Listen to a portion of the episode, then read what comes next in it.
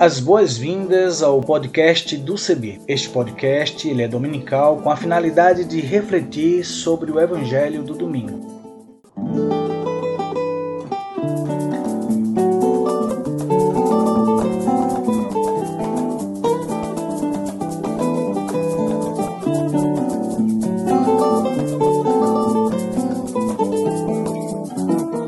Oi, tudo bem? Espero que sim. Quero convidar você a aderir à hashtag para todos verem. Vamos nessa? Vamos juntos? Eu sou Isaías Torquato. Aderindo à hashtag para todos verem, deixa eu fazer minha descrição. Eu tenho 1,60m, 72 quilos, sou pardo, cabelo crespo, uso barba e uso também óculos. E vou estar com vocês apresentando outras pessoas que farão as narrativas das reflexões bíblicas e também lendo os textos bíblicos produzidos para nossa reflexão.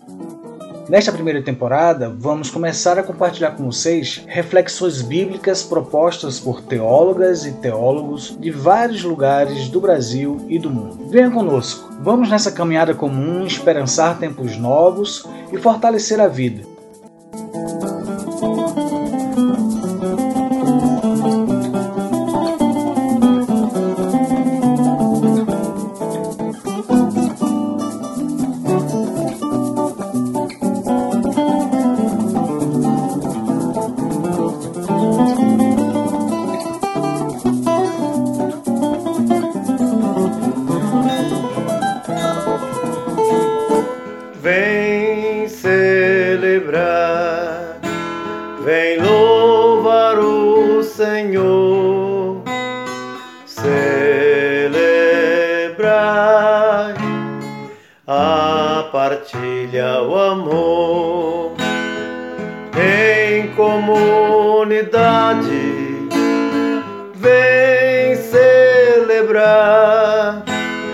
Vivendo na irmandade. Vem louvar o Senhor com todos oprimidos. Vem celebrar na fraternidade. Vem louvar o Senhor com sede de justiça. De coração sincero. Vem louvar o Senhor na busca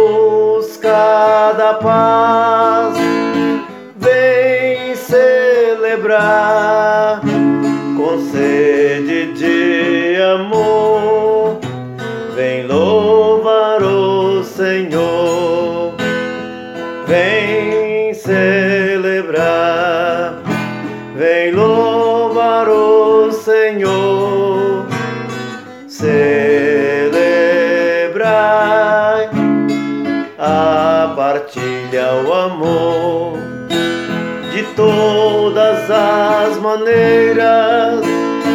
Vem celebrar, vivendo horizontes. Vem louvar o Senhor na solidariedade. Sou Antônio Baiano, Antônio Pereira de Almeida, moro em Arizona, de origem negra. Tenho a pele morena, mais para escuro, o cabelo crespo, já um pouco grisalho. Tenho o nariz chato, uso barbicha e bigode. É uma marca que me acompanha há muito tempo. Quando eu tiro a barba me sinto nu, por isso eu gosto de estar desse jeito. E gosto de carregar sempre um sorriso nos lábios, porque a gente precisa sorrir, porque já choramos demais. Agora é hora de se alegrar. Sou agricultor, trabalho na roça, licenciado em filosofia, sou um cantador popular, membro das comunidades eclesiais de base. Ao longo da minha vida, dedico a assessoria às pequenas comunidades, trabalhei com a Pastoral da Terra, sou alimentado pela espiritualidade do SEBI, Centro Ecumênico de Estudos Bíblicos. Acredito que nós seremos os responsáveis e as responsáveis para fazer o reino acontecer aqui e agora. É isso que a gente deseja a cada um e cada uma, que possamos ser cada vez mais discípulos e discípulas de Jesus de Nazaré.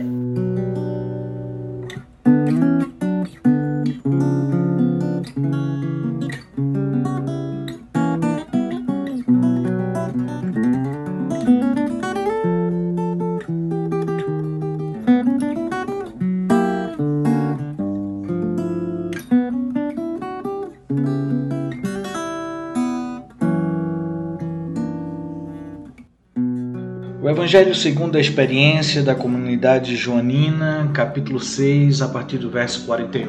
As autoridades dos judeus começaram a criticar porque Jesus tinha dito: Eu sou o pão que desceu do céu. E comentavam: Esse Jesus não é o filho de José? Nós conhecemos o pai e a mãe dele. Como é que ele diz que desceu do céu? Jesus respondeu: Parem de criticar. Ninguém pode vir a mim se o Pai que me enviou não o atrai e eu o ressuscitarei no último dia. Está escrito nos profetas: todas as pessoas serão instruídas por Deus. Quem escuta o Pai e recebe sua instrução, vem a mim. Não que alguém já tenha visto o Pai, o único que viu o Pai é aquele que vem de Deus. Eu garanto a vocês: quem acredita possui vida eterna. Eu sou o pão da vida. As mães e os pais de vocês comeram maná no deserto e, no entanto, morreram. Eis aqui o pão que desceu do céu. Quem dele comer nunca morrerá. E Jesus continuou: Eu sou o pão vivo que desceu do céu. Quem come deste pão viverá para sempre. E o pão que eu vou dar é a minha própria carne, para que o mundo tenha vida. Palavra de vida, palavra de esperança.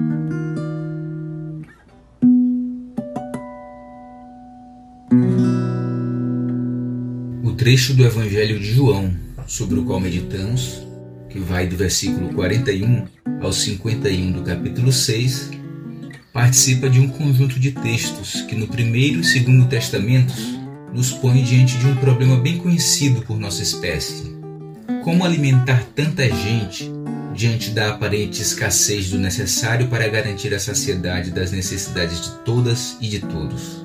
Cuidaríamos primeiro dos nossos esse cuidado tornaria legítimo assumir territórios e recursos naturais como propriedade de minha família, de meu povo, de minha nação, de meu país? Matar, escravizar e explorar para garantir alimento e proteção para os meus seria um dado de realidade insuperável? O costume da prática religiosa, da citação de expressões litúrgicas recorrentes e hoje já bem distantes de seus contextos originários, pode nos fazer despercebidas e despercebidos do sentido que as palavras de Jesus tiveram para os seus contemporâneos, bem como para as primeiras comunidades organizadas em torno de seu movimento. Daí nosso possível espanto diante do murmúrio com o qual os judeus responderam à sua afirmação: Eu sou o pão que desceu do céu. Ora, essas palavras foram ditas pouco antes da Páscoa, festa judaica na qual se celebra tradicionalmente a difícil passagem do povo pelo deserto, na qual cumpre uma função simbólica central o pão, que, milagrosamente caído do céu, teria saciado a fome da multidão. Nada mais natural, pois, que aquelas e aqueles que bem conheciam a condição ordinária da vida de Jesus estranhassem sua afirmação. Afinal, não conheciam o seu pai e a sua mãe? Isto é, não é ele mais um de nós? Estaria por acaso esse Zé Ninguém querendo se entender igual ou mais importante que o próprio Moisés? Nós, religiosos contemporâneos, tão arraigadas e tão arraigados às nossas próprias verdades divinas e às nossas próprias heroínas e heróis da fé, deveríamos ser os últimos a murmurar diante do murmúrio daqueles judeus.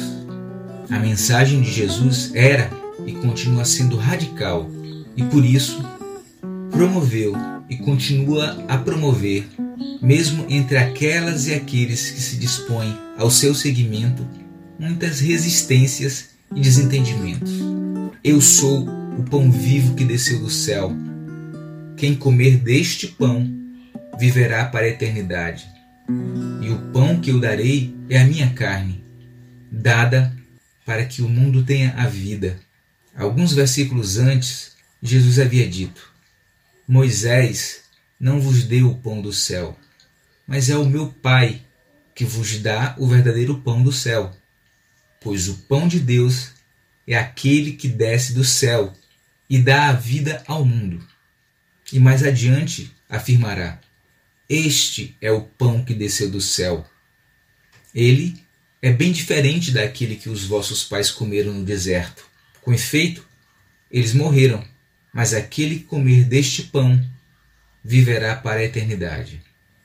Apesar dessas anteriores afirmações, que poderiam para alguns de nós apontar certo desprezo por questões materiais e certo apego ao sobrenatural, Jesus não hesitou em qualquer medida na providência de alimento natural para a multidão faminta a partir de cinco pães de cevada e dois peixinhos. Como entender esse aparente paradoxo? Como não fazer dessas palavras de Jesus um novo impedimento religioso, agora autodenominado cristão, na escuta do Pai? Como evitar que apenas atualizemos em torno da figura de Jesus o mesmo tradicionalismo piedoso que, construído em torno da figura de Moisés, impediu os judeus de entender o Primeiro Testamento para além das limitantes fronteiras estabelecidas pela religião oficial da sinagoga. Talvez devíssemos maior atenção nesse sentido às palavras de Nietzsche em Assim Falava Zaratustra. Vós me venerais? Mas e se um dia vossa veneração tombar? Cuidai para que não vos esmague uma estátua. Dizeis que acreditais? Sois os meus crentes? Mas que importam todos os crentes? Ainda não havíeis procurado a vós mesmos, então me encontrastes. Assim fazem todos os crentes. Por isso valem tão pouco todas as crenças. Agora vos digo para me perder e vos achar. E somente quando todos vós me tiverdes negado, eu retornarei a vós. Formado a partir de dois outros livros mais antigos, o livro dos Sinais e o livro da Glorificação, o Evangelho de João, diferente do que fazem os três evangelhos sinóticos, não trata de milagres, mas de sinais fundamentais à comunicação que sustenta a vida natural e cultural. Os sinais em si mesmos não encontram seu valor, senão naquilo a que remetem. No Evangelho de João, desde sua introdução, Jesus é apresentado como o ordinário que remete ao extraordinário. Um jovem trabalhador periférico que, a partir dessa condição mesma, revelou-se Logos ordenador do cosmos. Verbo vivo que sinaliza ao Deus em cujo amor infinito se gera e se sustenta toda a vida. Assim se faz a verdadeira luz que, vindo ao mundo, ilumina todo homem. Assim sinaliza da fome ordinária das multidões de seu tempo da história de seu povo para a fome profunda que acompanha nossa espécie em todos os tempos e espaços. Assim sinaliza do pão cotidiano o pão da vida, que mata toda forma de fome, pois regenera em cada pessoa a condição crística a que somos todas e todos convidadas e convidados no nosso nascimento. Uma condição que, para as pessoas cristãs, é celebrada e conscientemente afirmada e reafirmada no batismo e na Eucaristia. Condição que nos compromete sempre novamente com a organização política das multidões para a prática da partilha. Num mundo no qual a ganância capitalista, a propriedade privada de bens naturais comuns e o desperdício individualista produzem desequilíbrio socioambiental e uma desigualdade social responsável por inúmeras multidões sem pão, Jesus, o pão da vida, nos interpela como interpelou a Filipe: Onde compraremos pães para que tenham o que comer?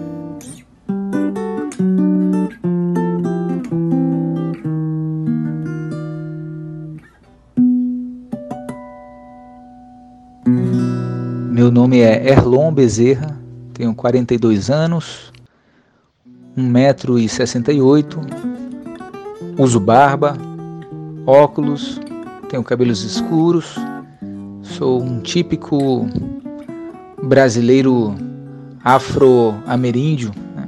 mongólico caribenho, pai do Bernardo, do Ernesto e companheiro de Alice. O trabalho como ministro pastoral leigo na missão anglicana São Francisco em Petrolina e como professor de psicologia da educação na formação de outros professores das, de diferentes áreas aqui na cidade.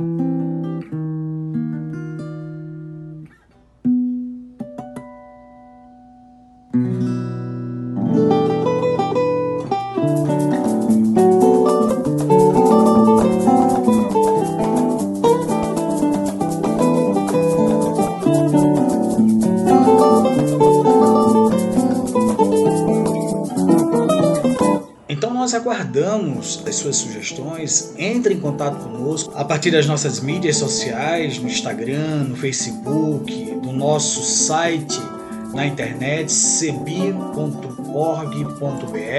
E se você também desejar entrar em contato conosco, você pode fazer pelos números 51 3568 2560 e pelo WhatsApp 51 997 34 4518 e pelo e-mail comunicação@cebi.org.br e também utilizando a hashtag podcast Cebi 2021 ou podcast do Cebi. Até o nosso próximo encontro e espero vocês. E muita saúde pra gente, muita harmonia, muita paz e até breve.